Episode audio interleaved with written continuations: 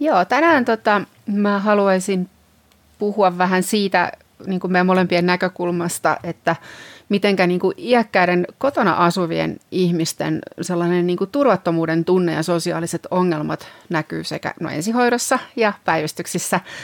Mä oon nyt jonkin verran, kun oon näistä ikäihmisten kotona pärjäämiseen liittyvistä ongelmista puhunut julkisesti, niin oon sivunnut myös sitä, että just esimerkiksi yksinäisyys on semmoinen asia, mikä monesti voi niin kuin joko aiheuttaa ihan semmoisia fyysisiä oireita, ja sitä kautta sitten välittyä myös niin kuin ensihoitoon, lähinnä siis siinä, että ikäihminen saattaa soittaa tai saattaa vaikka kokea rintakipua ja sitten soitetaan ensihoitopaikalle ja sitten kun sitä asiaa lähdetään enemmän tutkiin ja selvittelemään, niin todetaan, että no okei, että siellä sydämessä ei ole mitään vikaa ja ei ole mitään rytmihäiriöitä eikä mitään ja sitten katsotaan, että tästä samasta syystä niin kuin ihminen on saattanut soittaa hätäkeskukseen jopa useamman kerran viikossa.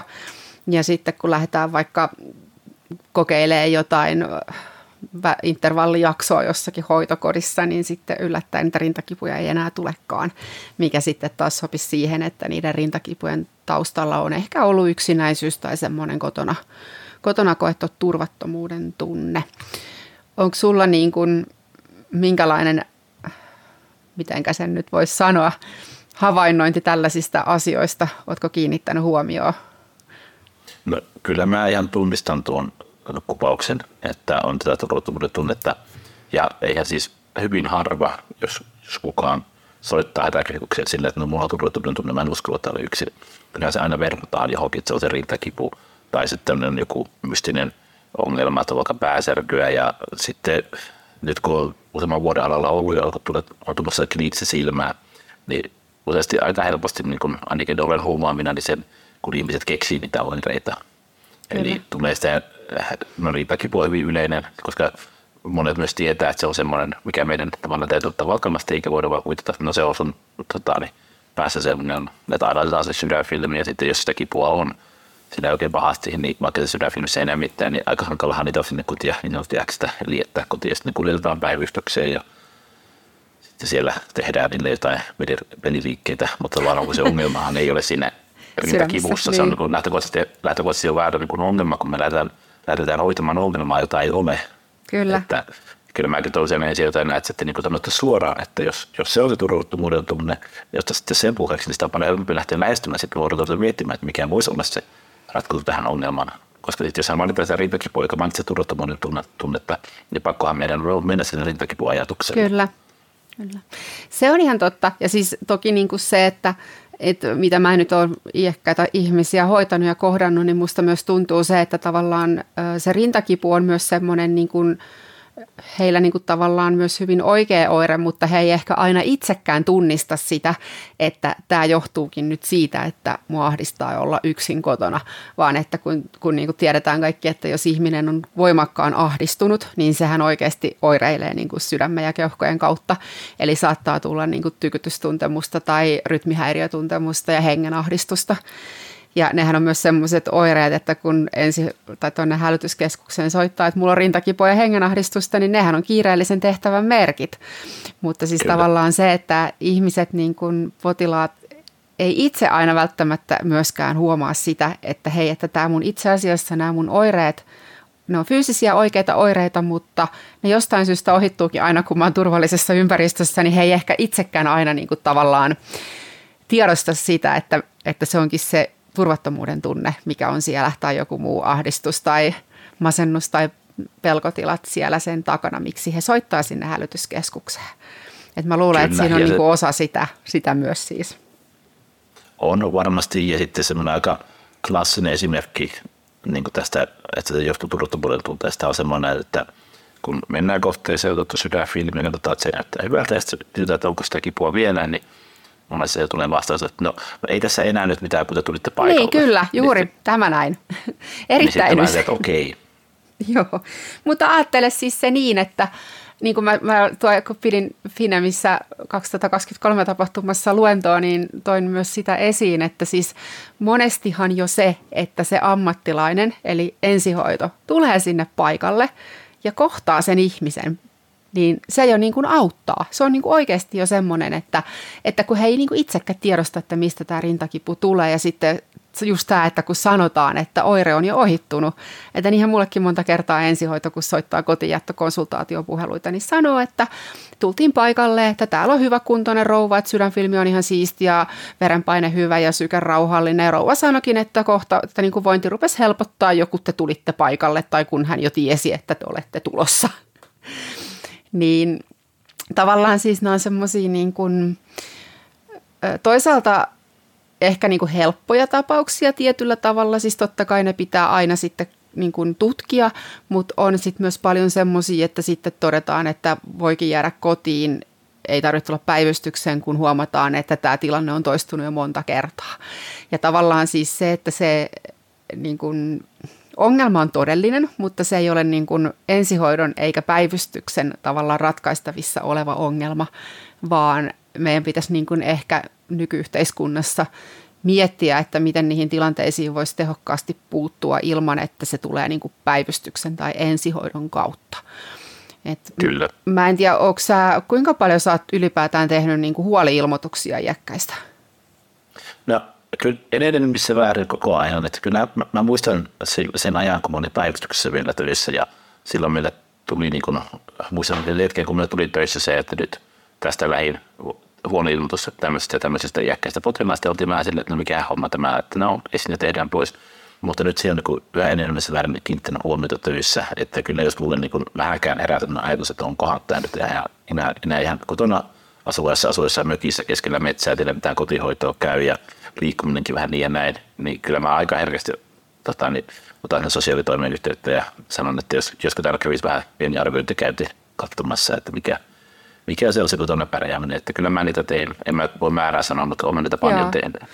Joo, ja siis varmaan ne lopulliset määrät hän saa jostain tilastoista, enkä mäkäs muista kyllä, että kuinka paljon mä oon niitä tehnyt, mutta mulla on vähän se sama, että sen jälkeen kun mä siirryin päivystykseen töihin, niin mä varsinkin Akutassa niin rupesin jo tuntea sen sosiaalityöntekijä, niin kuin ainakin yhden heistä jo sillä ihan niin kuin ulkonäöltä ja äänestä, kun ei ollut niin kuin yksi tai kaksi kertaa, kun mä soitin, että hei, täällä on taas tällainen vanhus, että hän on nyt käynyt täällä 5 kertaa 2 viikon aikana ja mitään semmoista ei ole löytynyt. Että täällä olisi varmaan hyvä tehdä niin kuin ihan vaikka kotihoidon kartoituskäynti. Ja yleensä ne asiat etenee helpoiten ja parhaiten, kun tehdään se huoli-ilmoitus ja sitä kautta sitten saadaan, vaikka jos on siis täysin palveluiden ulkopuolella oleva iäkäs ihminen, niin saadaan sitten esimerkiksi se kotihoito aktivoitua sinne, mikä sitten saattaa niin kuin lisätä sitä turvallisuuden tunnetta tälle iäkkäälle ja sitten niin kuin sitä kautta saadaan sitten niitä päivystyskäyntejä monesti vähennettyä, kun siellä käykin sitten joku tarkistamassa sitä vointia ja auttamassa sitten päivittäisissä asioissa. Joo, ja tässä tullaan taas se ikuisuusaiheeseen, että jos meillä olisi niitä resursseja terveydenhuollossa enemmän, niin se olisi hirveän kiva, kun meillä vaikka kotihoidossa olisi sellainen tilanne, että se ei ole niin hirveä työpaine, että siellä on varmaan vaikka sellaisia tilanteita, jos meillä mennään iäkkään ihmisen luokse ensihoidossa ja katsotaan, että okei, nyt on tilanne se, että ei välttämättä tarvitse päivystykseen lähteä, mutta se kuitenkin vähän voisi vaikka seurata, niin kuin pari päivää seurata, miten se kotona pärjääminen kehittyy. Niin, hirveän kiva, kun soittaa vaikka paikallisen kotihoidon tiimille, että hei, tämmöinen potilas, pystyttekö te ottaa teidän listalle, että käytte vaikka seuraavan 3 päivää katsomassa kerran 2 päivässä, että miten se pärjää. Mutta eihän niin kuin, ainakaan se mitään, se kokemuspahin, mikä mulla on, eihän tämmöinen niin kuin ole mahdollista, mutta tuo asia, kun se olisi kustannustehokasta, ei tarvitse viedä potilasta päivystykseen, potilassa on kotona, ja se ei olisi se ensihoito niin kuljetuksen osalta ja näin. Tämä on, mikä mulle tulee menee. Joo, ja siis tuohonhan on varmaan niin kuin tai siis joissakin paikkakunnilla sairaanhoitopiireissähän, mä en ole ikinä kuullut, että ensihoito voisi niinku suoraan soittaa kotihoitoon. Mä en tiedä sitten, miten se toimii esimerkiksi näissä, kun on näitä kompilansseja ja yhden hengen yksikköjä, niin en tiedä, miten se niissä toimii, että onko heillä sitten tällaista niinku yhteyttä kotihoitoon.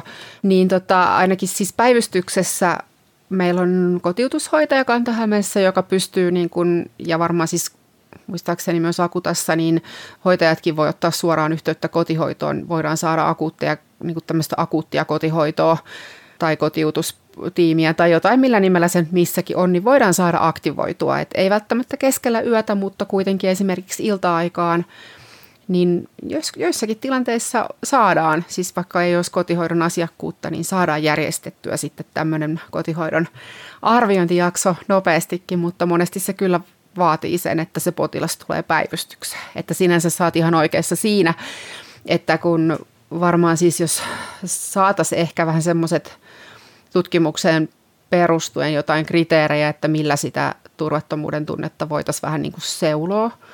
Ja sitten kun ne tietyt kriteerit täyttyisi, niin sitten voisi ehkä jättää sen potilaan kotiin ja ottaa yhteyttä kotihoitoon suoraan ensihoidosta, että hei, että voitteko tehdä tänään iltakäynnin, että tämä ihminen vaikuttaa nyt vähän siltä, että tässä on nyt jotain muuta taustalla. Niin se varmasti siis kyllä niin kuin ohjaisi niitä resursseja oikeaan suuntaan, kun siitä jäisi se semmoinen päivystysreissu väliin, mutta se vaatisi varmaan nyt tutkimusta ja kehitystyötä, että semmoiseen päästäisiin. Joo, sekin vaatisi tutkimusta ja kehitystyötä, on meillä paljon asioita. Meillä on paljon asioita. Kyllä, ja kun tiedetään, että resurssit on tosi rajalliset, eikä se resurssien määrä varmasti lisääntynyt nyt, kun viime taholle mentiin. Ei. Mutta niin, onhan tämä siis sellainen, niin kuin, että ei ole oikeastaan vielä tätä, niin kuin, tämä on sellainen yksi ehdotus, että suoraan kotihoitoyhdistettä, niin kyllähän se niin kuin, nämä on vaikka niin oireiden hoitamista, kun nämä voitaisiin lähteä niin siitä ihan siis valtakunnatasolla, että miksi nämä ihmiset kokevat niin laajemmin tästä yksinäisyyttä, kun ei tämä ole yksi eikä kaksi ihmistä, jotka kokevat tätä yksinäistä turvallisuutta, mutta tämä on ihan se oma ilmeensä. Niin kuin sanoit, että aloitat jakso-alussa mulle puhumaan tämmöistä, niin mä tiesin suoraan tavallaan sen ilmeen, mistä sä puhut. Joo. Että me voidaan selkeästi puhua tämmöistä yleistä ilmiöstä jo, niin kyllä siihenkin niin sitä tutkimusta ja kehittämistä tarvittaisiin, että mistä tämä lähtee, tämä turvattomuuden tunne, mikä on se, mitä tämän aiheuttaa. Koska tavallaan kaikki se, mitä me nyt tehdään, että nämä korjausehdotukset tässäkin puhuttiin, nehän on siis niin kuin sitä oireiden hoitamista, miten me saadaan painottaa turvattomuuden tunnetta. Mutta kyllä se niin kuin kaikista paras keino olisi lähteä, että me lähdetään selvittämään, miksi nämä ihmiset kokevat niin laajaltaisesti nyky-Suomessa turvattomuutta. Ja sitten siihen ongelmaan puuttua, niin sehän poistaa koko tämän ketjun, meillä ei tulisi. Totta kai se aina tulee yksittäistapauksia, että ihmiset kokee turvattomuutta, mutta eihän se työ kokonaan saada kitkettyä. Ei saada. Mutta kun me saataisiin se, niin kuin selvitä se juurisyy, mistä se kaikki lähtee ja puututtaisiin siihen, niin sehän niin kuin, tavallaan poistaa koko tämän, että ei meidän tarvitse enää niin sanotusti sammutella tulipaloja täällä koko ajan. Juuri näin. Mä siis löysin tällaisen 2015 tehty pro-gradu-tutkielma. Seija Uusi-Hannu on tutkinut Jyväskylän yliopiston kautta iäkkäiden turvattomuuden tunnetta, ja mä löysin, että tässä oli siis 846 75-90-vuotiaista henkilöä, jotka asu yksin kotona, ja heiltä kysyttiin turvattomuuden tunnetta 1-5, eli 5 oli tällainen niin kuin kaikista turvallisin, ja lähes joka kolmas koki tästä ikäryhmästä niin koki turvattomuuden tunnetta. Eli tavallaan niin kuin me tiedetään, että heitä on paljon, mutta sitten myös 3/4 niin kuin yksinäisyyttä kokevista ihmisistä koki turvattomuuden tunnetta. Eli siis tavallaan meillä on vähän jo niin kuin hajua siitä, että kuinka paljon ja mihin liittyen ihmiset kokee sitä turvattomuutta, mutta sitten meiltä ehkä puuttuu just se, että miten sitä niin kuin seulotaan etukäteen ja miten siihen voidaan puuttua etukäteen, että se ei tosiaan jäisi niin kuin ensihoitopäivystykseen. Kotihoidon piirissä olevilla ihmisillä sitä varmaan pystytään sillä jonkin verran kyllä niin kuin helpommin seuraan ja puuttumaankin sitten. Niin, mulle tulee ihan mieleen vaan tästä niin tutkimukseen, en ole lukidosta, mutta on perusteella, mitä sanoit, niin tulee mieleen tavallaan se, että jos se kerran kulkee oikeasti käydä sen yksinäisyyden kanssa, niin ja kun me tiedetään jo tutkimuksen perusteella, niin muutenkin me tiedetään, että yksinäisyys on iso ongelma meidän yhteiskunnassa. Ei pelkästään iäkkäin ihmisillä, mutta he on kyllä yksi iso ryhmä tässä näin. Niin saataisiko me pidettyä tämä ongelman laajinta huomattavasti sillä, että me puhuttaisiin tähän yksityisyyden ongelmaan, kun luotaisiin sitä joku tämmöisiä siis palveluita iäkkäille ihmisille, missä ei tarvitsisi kokea yksinäisyyttä, missä ei tarvitsisi viettää päivästä toiseen asunnon sisällä, missä olisi vaikka tämmöistä kaveritoimintaa, ystävätoimintaa, mutta sehän on tavallaan, mä luulen, että sekin on semmoista niin marginaalitoimintaa verrattuna ongelman laajuuteen. Eli jos me saataisiin näitä yksinäisyyttä ihmettä pois tuo sen yksittäisyyden tunne, niin varmasti iso osa myös tästä niin turvattomuudesta katoisi sen samalla. Kyllä. Ja sitten varmaan siis semmoinen, että niin kun se yksinäisyys ja turvattomuuden tunnehan monesti saattaa liittyä esimerkiksi siihen, että ihminen jää leskeksi. Niin sitten jotenkin niin kun ehkä semmoinen kartoitus siinä vaiheessa, kun toinen menettää puolisonsa, niin voisi olla hyvä semmoinen niin kun ikäihmisilläkin tehdä. Että siinä vähän niin kuin otettaisiin sillä seurantaan, että mihinkä se sitten lähtee se. Niin kuin vaikka näillä yli 75-vuotiailla, niin voisi siinä vaiheessa ottaa seurantaa ja sitten katsoa, että rupeako kehittyä jotain yksinäisyyden tunnetta tai turvattomuuden tunnetta. Kyllä. Mä en usko, että sellaista on. Mä luulen, että se huoli-ilmoituksen tekeminen on yksi semmoinen niin kuin keino, millä me ammattilaiset pystytään niin kuin puuttuun tähän turvattomuuden tunteeseen, mutta se toki tulee vähän sitten myöhään. Että en tiedä, niin tavallaan se ongelmahan on jo siinä vaiheessa, niin. Kun mä rupean miettimään, että tarvitsikohan niin huoli-ilmoitusta, jos on tarveen, niin kyllähän se niin tilanne on jo päässyt niin pahaksi, että tähän me tarvitaan pohtimaan, mitä tilanteelle voisi tehdä. Kyllä. Kun se voisi tehdä myös silleen, että ongelmaa pääsee syntymään. Joo. Mutta ennen kerran helppo sanoa tässä, että näin pitää tehdä. Kyllä, mutta siis onhan niin kuin, meillähän on nykyään niitä palvelutalo, tämmöisiä niin kuin komplekseja, missä on ruokalat ja on erinäisiä palveluja vähän talosta riippuen.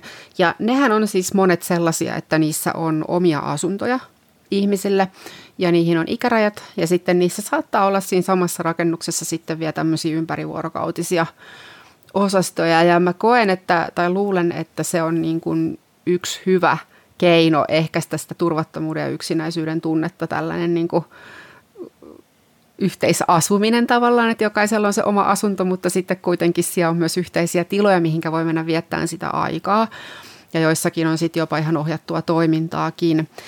Yksi ongelma, minkä takia kaikki ei asu tällaisissa, on varmaan se, että osa ihmisistä ei halua muuttaa tällaisia. Ja sitten osa niistä paikoista on tosi kalliita, että kaikilla ei ole rahaa muuttaa semmoisia. Niin mä ymmärrän sen, että ihminen haluaa, niin kun, että jos sä oot asunut 50 vuotta siinä kodissa, missä sä asut, kun sun puoliso kuolee, niin mä ymmärrän, että kaikki ei halua lähteä muuttamaan siitä sitten jonnekin palvelutaloon, mikä...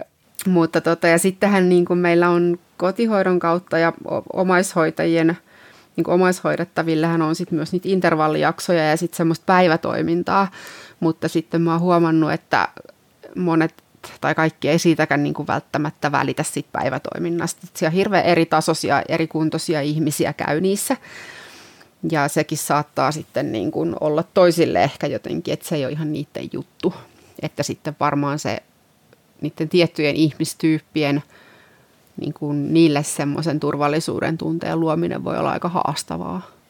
Niin ja sitten tämä on niin kuin minun päätelmää on tämä, että mä luulen, että yksi iso osa sitä vaan on, että kyllähän me niin kuin tiedetään ja on varmasti yritetty kaiken ratkaisuja näihin yksilöiden ongelmiin, mutta sitten ehkä se on tämmöinen pieni niin kuin, ero sukupolvien välillä, että se niin kuin, mitä me ajatellaan, jos mä mietin, että jos minä pyysin olevani yksinäinen, millä tapaa mä voisin sitä niin kuin ehkäistä, mutta se, että okei, se voi auttaa se, että mä ostan itselleni vaikka hienon iPadin, mennä mä pääsen vaikuttaa muiden niin vaikka sosiaalisessa mediassa tai internetissä muiden samanhenkisten kanssa, mutta jos mä ostan sen iPadin aina 90-vuotiaalle mummolle, niin se ei ihan hirveästi muuta hänen tilannettaan. Tavallaan se, että musta tuntuu välillä, että me ihan mediassakin on ollut juttua siitä, että me annetaan tämmöisiä paljon älylaitteita iäkkäiden ihmisten käyttöön ja pohtimatta ja sitten saako heistä käyttää niitä.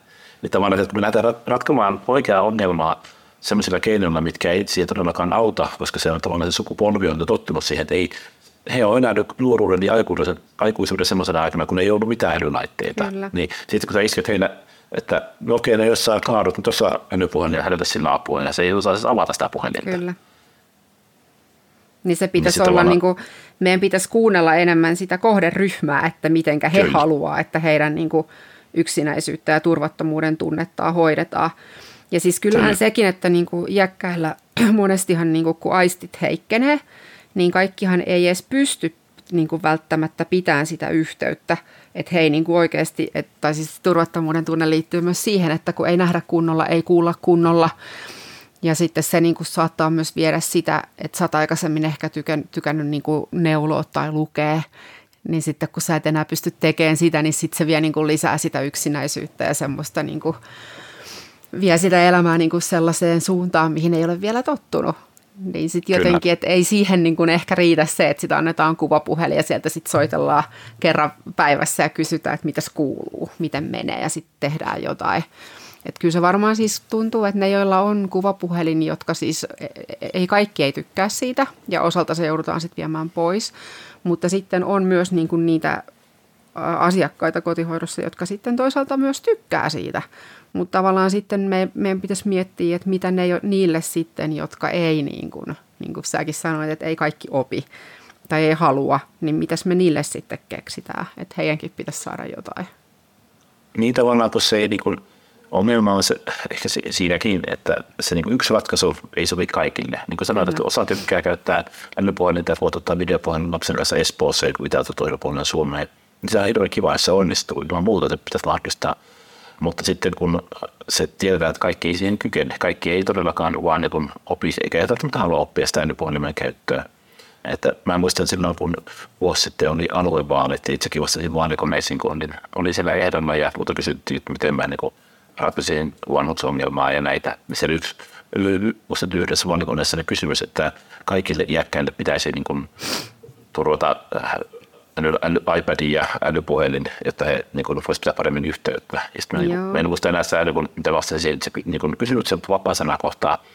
Mä laitoin sille, niin että ei se auta mitään, jos nämä henkilöt eivät saa käyttää niitä. Eli se on ihan sama, kuinka kandidaattina taitaa.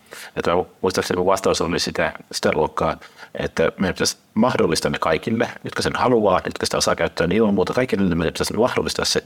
Mutta sitten ne, joiden kohdalla se ei ole mahdollista, niin pohditaan heidän kohdallaan jotain muuta ratkaisua. Kyllä. Se on ihan totta. Että ei yritä tunkea sitä samaa ratkaisua niin kuin ihan jokaiselle ihmiselle välittämättä niin kuin siitä, mihin hän on kykenevä tai halukas. Kyllä. Joo, ja siis sekin, että monilla siis saattaa vaikka lapset asuukin lähellä ja vaikka lapset käviskin, vaikka siis jotkut saattaa käydä ihan päivittäin tai useamman kerran viikossa, niin sekään ei välttämättä niin kuin ole semmoinen ratkaiseva asia, että siinä voi olla, että jos niin kuin, mihin se ihminen on sitten elämässään tottunut. Että niin kuin vähän sama kuin se iPad-juttu, että jos niin kuin toinen on ollut pitkä avioliitto, hyvä avioliitto ja sitten se puoliso siitä kuolee, niin vaikka siellä kävisi kuka, niin se ei välttämättä niin kuin voi sanoa riitä. Siis että sitten pitäisi niin kuin just sitä ihmisen niin kuin yksilöllistä, niin kuin mitä hän yksilönä haluaa ja kaipaa, niin sitä pitäisi sitten enemmän just selvittää, eikä vaan niin kuin ajatella, että kyllähän sulla käy täällä nyt lapset ja sullahan on tämä kuvapuhelin, että kyllähän nyt pitäisi pärjätä, että ei se niin kuin. Ne ei ole helppoja asioita. Ei sillä tavalla, että kun muutkin pärjää, niin kyllä sillä pitää pärjätä. Että se yksilöllinen ote niin kuin tähänkin olisi tosi tärkeää. Ja siis kyllähän se, niin kuin, se turvattomuuden tunne voi tulla myös siitä, että sulla oikeasti on fyysinen sairaus, mikä oireilee. Että sä vaikka tiedät, että okei, että mulla on nyt tämä alkava muistisairaus ja sitten sä välillä huomaat, että ei hitse, että nyt mä en muista tätäkään asiaa ja mitähän kaikkea muuta mä en muista. Ja sitten se niin kuin tuo sitä turvattomuuden tunnetta vielä lisää, että se ei niin kuin välttämättä sitten myöskään ole aina semmoista niin kuin psyykkistä turvattomuuden tavallaan siis, että se ei aina välttämättä johdu yksinäisyydestä tai pelon tunteesta sinänsä, vaan siinä ihan oikeasti saattaa olla sitten myös tämmöinen etenevä sairaus taustalla, mikä sitten luo sitä turvattomuuden tunnetta. No siis varmasti, että jos mietitään, että asut vaikka yksin ja sitten se saa diagnoosi Alzheimerista alkavasta sellaisesta, ja sulla ei mitään tavalla tukipalveluita ole käytössä, niin välttämättä oma asiakkaan ei käy. Niin kyllä mä sen ymmärrän, varmaan muakin huolettaisiin, että tietää muuta tuonne pärjääminen jatkossa sitten, kun niin kuin fakta on, että tauti tulee etenemään, sitä ei pysty parantamaan. Ja sitä ei useasti se menee, että se itse tajua sitä, että mun kuntoista romahtaa. Niin sitä miettii, että onko mä yksi niistä, jotka paleltuu tuonne ulos, että kun lähtee talvipakkasilla bokseritjanassa ulos ja että nyt on kesähelleydessä, pitää lähteä käymään kahviin. Kyllä, juuri näin. Juuri näin, mutta se on, niin kuin, se on jotenkin myös siis toisaalta se, että meidän ehkä pitäisi niin kuin tehdä sitä turvattomuuden tunteesta semmoinen hyväksytty asia. Että siis monet ikäihmiset kokee, että heidän pitää pärjätä ja he ei saa niin kuin sanoa tällaisia asioita ääneen. Että tähänkin asti on pärjätty, että nyt pitää vaan pärjätä. Niin sitten pitäisi niin kuin sanoa, että hei, että se on ihan ok, että sä et tunne olos turvalliseksi tai että sua niin kuin pelottaa tai huolestuttaa, että se on ihan okei, että sano vaan, niin yritetään auttaa. Että niin kuin se olisi niin kuin jotenkin semmoinen, että ei se tarvitse hävetä, koska monesti tuntuu, että nämä meidän ihanat tervaskannot, niin ne on niitä, jotka on niin kuin nähnyt paljon ja kokenut paljon ja heidän vaan niin kuin pitää pärjätä. Kyllä, ja siis tässäkin varmaan tullaan siihen sukupolvikysymykseen, että silloin kun he on ollut niin kuin meidän ikäisiä, niin silloin se mentaliteetti on ollut se, että jokainen niin kuin pärjää just sillä, mitä on. Että ei silloin varmaan yhteiskunnalta apua, että kun kokee turvattomuutta, niin tavallaan heillä on varmaan jäänyt semmoinen, ihan ymmärrettävästi semmoinen ajatusmaailma siitä, että sillä mennään mitä on ja apuja ei pahemmin tule, vaikka se meidän yhteiskunta on ollut muuttunut siihen parempaan suuntaan, että sitä apua niin kuin saa tai pitäisi saada, kun sitä pyytää. Mutta kun se ongelma on juuri siinä, että niin harvo pyytää sitä. Sepä, tai sitten sitä pyytää, niin kuin ollaan puhuttu tässä, niin vähän niin kuin voi nyt sanoa väärällä tavalla, mutta johonkin siis muuhun ongelmaan kuin siihen, mikä sitten niin, on se kyllä. Syy. Ja sitten se on kyllä toki meidän ammattilaisten tehtävä, niin kuin, varsinkin niin kuin minun kaltaisten ammattilaisten tehtävä niin kuin on kyllä sitten huomioida myös se turvattomuuden tunne ja ylipäätään tämmöiset niin kuin ehkä niin sanotusti sosiaaliset ongelmat sen taustalla, sen rintakivun tai mikä sitten ihmisen oire ikinä onkaan. Että kyllä mä luulen, niin kun, ja siis mä olen itse ottanut taktiikaksi töissä nykyään, kun mä käyn iäkkäiden ihmisten luona. Ja oikeastaan oli se syy, mikä maa, miksi mennä sinne, niin mä melkein jossain aina sitä haastelua vastaavasti kysymyksen, että no miten sä oot täällä kotona pärjää, miten sun mielestä täällä kotona pärjääminen menee. Niin sitten vähän kuulee sitä, että miten se, mikä se oma arvo sitä on. Ja sitten kun on sitä vähän sitä kiinnissä silmää, että kun näkee se, että on lähtenyt kotona päin naamaa ja näin, että on, jos ihminen ei pääse sängystä pääse 2 päivää ylös ja sanoo, että minä pärjään oikein hyvin täällä, niin mitä mä tiedän, että sä pärjää, niin sitten vähän niin aloittaa silleen niin tahdikkaasti sitä keskustelua, että no mutta miten sitten tuo, kun sä et ole päässyt sängystä oikein ylös, että olet kuitenkin olla vähän tuen tarvetta ja näin. Kyllä. Ja sitten just niin kuin, että pitää tavallaan esittää ne asiat niin kuin ensihoidossa ja muuallakin, niin kuitenkin sillain niin kuin arvokkaasti, että niin kuin ei sillain niin kuin holhoavasti, vaan niin kuin itsekin siis on kyllä välillä syyllistynyt siihen, että olen ehkä varsinkin ura alkuvaiheessa niin esittänyt niitä asioita ehkä vähän liiankin sillain, että niin kuin, no ette te kyllä pärjää, mutta sitten toisaalta niin kuin, kyllähän se niin kuin totuus pitää myös sanoa, mutta sitten vähän haistella sitä, että onko se ihminen niin kuin minkälainen, että mitä sille voi sanoa. Ja sitten kuitenkin aina niin kuin antaa jotenkin mahdollisuus semmoiseen arvokkaaseen, niin kuin, että kyllähän nyt tämä teidän sairaus nyt tässä on se ongelma. Tai jotenkin, en mä tiedä osaanko mä selittää, mutta tavallaan semmoiseen, niin kuin, että se ihminen niin kuin ei menetä sitä ihmisarvoonsa siinä tilanteessa. Että se ei ole niin kuin semmoinen, että no mepäs nyt tullaan täältä ja haetaan pappa tonne vaivaiskotiin, kun pappa ei enää pärjää kotona, niin kuin ei semmoista. Joo, siis kyllä semmoinen tahdikkuus pitäisi minä olla ja ottaa se ihminen huomioon. Ja se voi olla se isokin juttu se, että sitten siellä kotona ei enää pärjää, niin tavallaan osaa olla hyvin pitkälle sitä, että ei vaan myönnä sitä, vaikka kaikki merkit viittaa, että sä et enää pärjää kotona. Mutta se voi olla semmoinen kunniakysymys, että minä en mene vanhaan kotiin, että minä pärjää kotona. Kyllä. Ja sitten tavallaan ei tällaisia mennä suoraan sanomaan, että no et sä kyllä pärjää, että tullaan raivon mukaan, niin lähdetään niin laitokseen, että kun et sä kotona pysty enää olemaan. Ja tavallaan kyllähän se on tämmöinen, mikä varmasti kärjistää sitä tilannetta. Kyllä, olen huomannut sen ja olen ottanut siitäkin asiasta opikseni, että tämä ei niin kuin nyt ole semmoinen, että mä sanon, että niin kuin minä olen täydellinen, mutta siis tavallaan se, että vuosien aikana ja enemmän potilaita kun kohtaa koko ajan, niin oppii sitten myös niin kuin tällaisia asioita ottamaan paremmin huomioon, haisteleen sitä kyllä. Tilannetta ja niin kuin toki niin kuin silloin, kun mäkin olen geriatriksi lähtenyt opiskelemaan, niin eihän tämmöisiä asioita, niin kuin se on ollut hyvin semmoista niin kuin lääketieteellistä se opetus, että aina on toki sanottu, että pitää kohdella arvokkaasti potilaita, mutta sitten vähän semmoisia niin kuin käytännön vinkkejä ei sitten kuitenkaan ole jaettu, että niin kuin pistetään erikoistuva lääkäri yksin vaikka kotikäynnille ja kukaan ei ole sulle siinä niin kuin vinkkaamassa, että hei, tämän tyyppisessä tilanteessa voi ollakin hyvä lähteä niin kuin kokeilla tällaista lähestymistapaa. Kyllä, ja sitten tässä väistämäinen niin leffasuositus vähän vanhemmista leffasta niille, jotka on katsonut, kun Badge Adams, Robby Williams näyttelee pääosaa. On nähnyt leffa, mutta sitä on vuosia aikaa, en muista koko juolta, mutta tämä siis koko leffa niin puhuu siitä, kun Robby Williams näyttelee tätä Badge Adamsia, joka opiskelee lääkäriksi ja yrittää ravistella tätä lääkärikuntaa siinä, että kun no, tämä on niin jo vanhempaa kaste selkeästi, mutta niin silloin lääkärikunnan idea oli se, että hoidetaan vain sairautta, ei sitä potilasta. Potilaalla ei ole mitään väliä, vain siinä sairaudella on väliä. Ja kun hän tulee sinne leffan lopussa, pitää tämmöisen hyvin tunteikkaan puheen siitä, että jos me hoidetaan sairautta, niin me joka hävitään tai voitetaan, mutta jos me hoidetaan sitä ihmistä, niin me voitetaan joka kerta.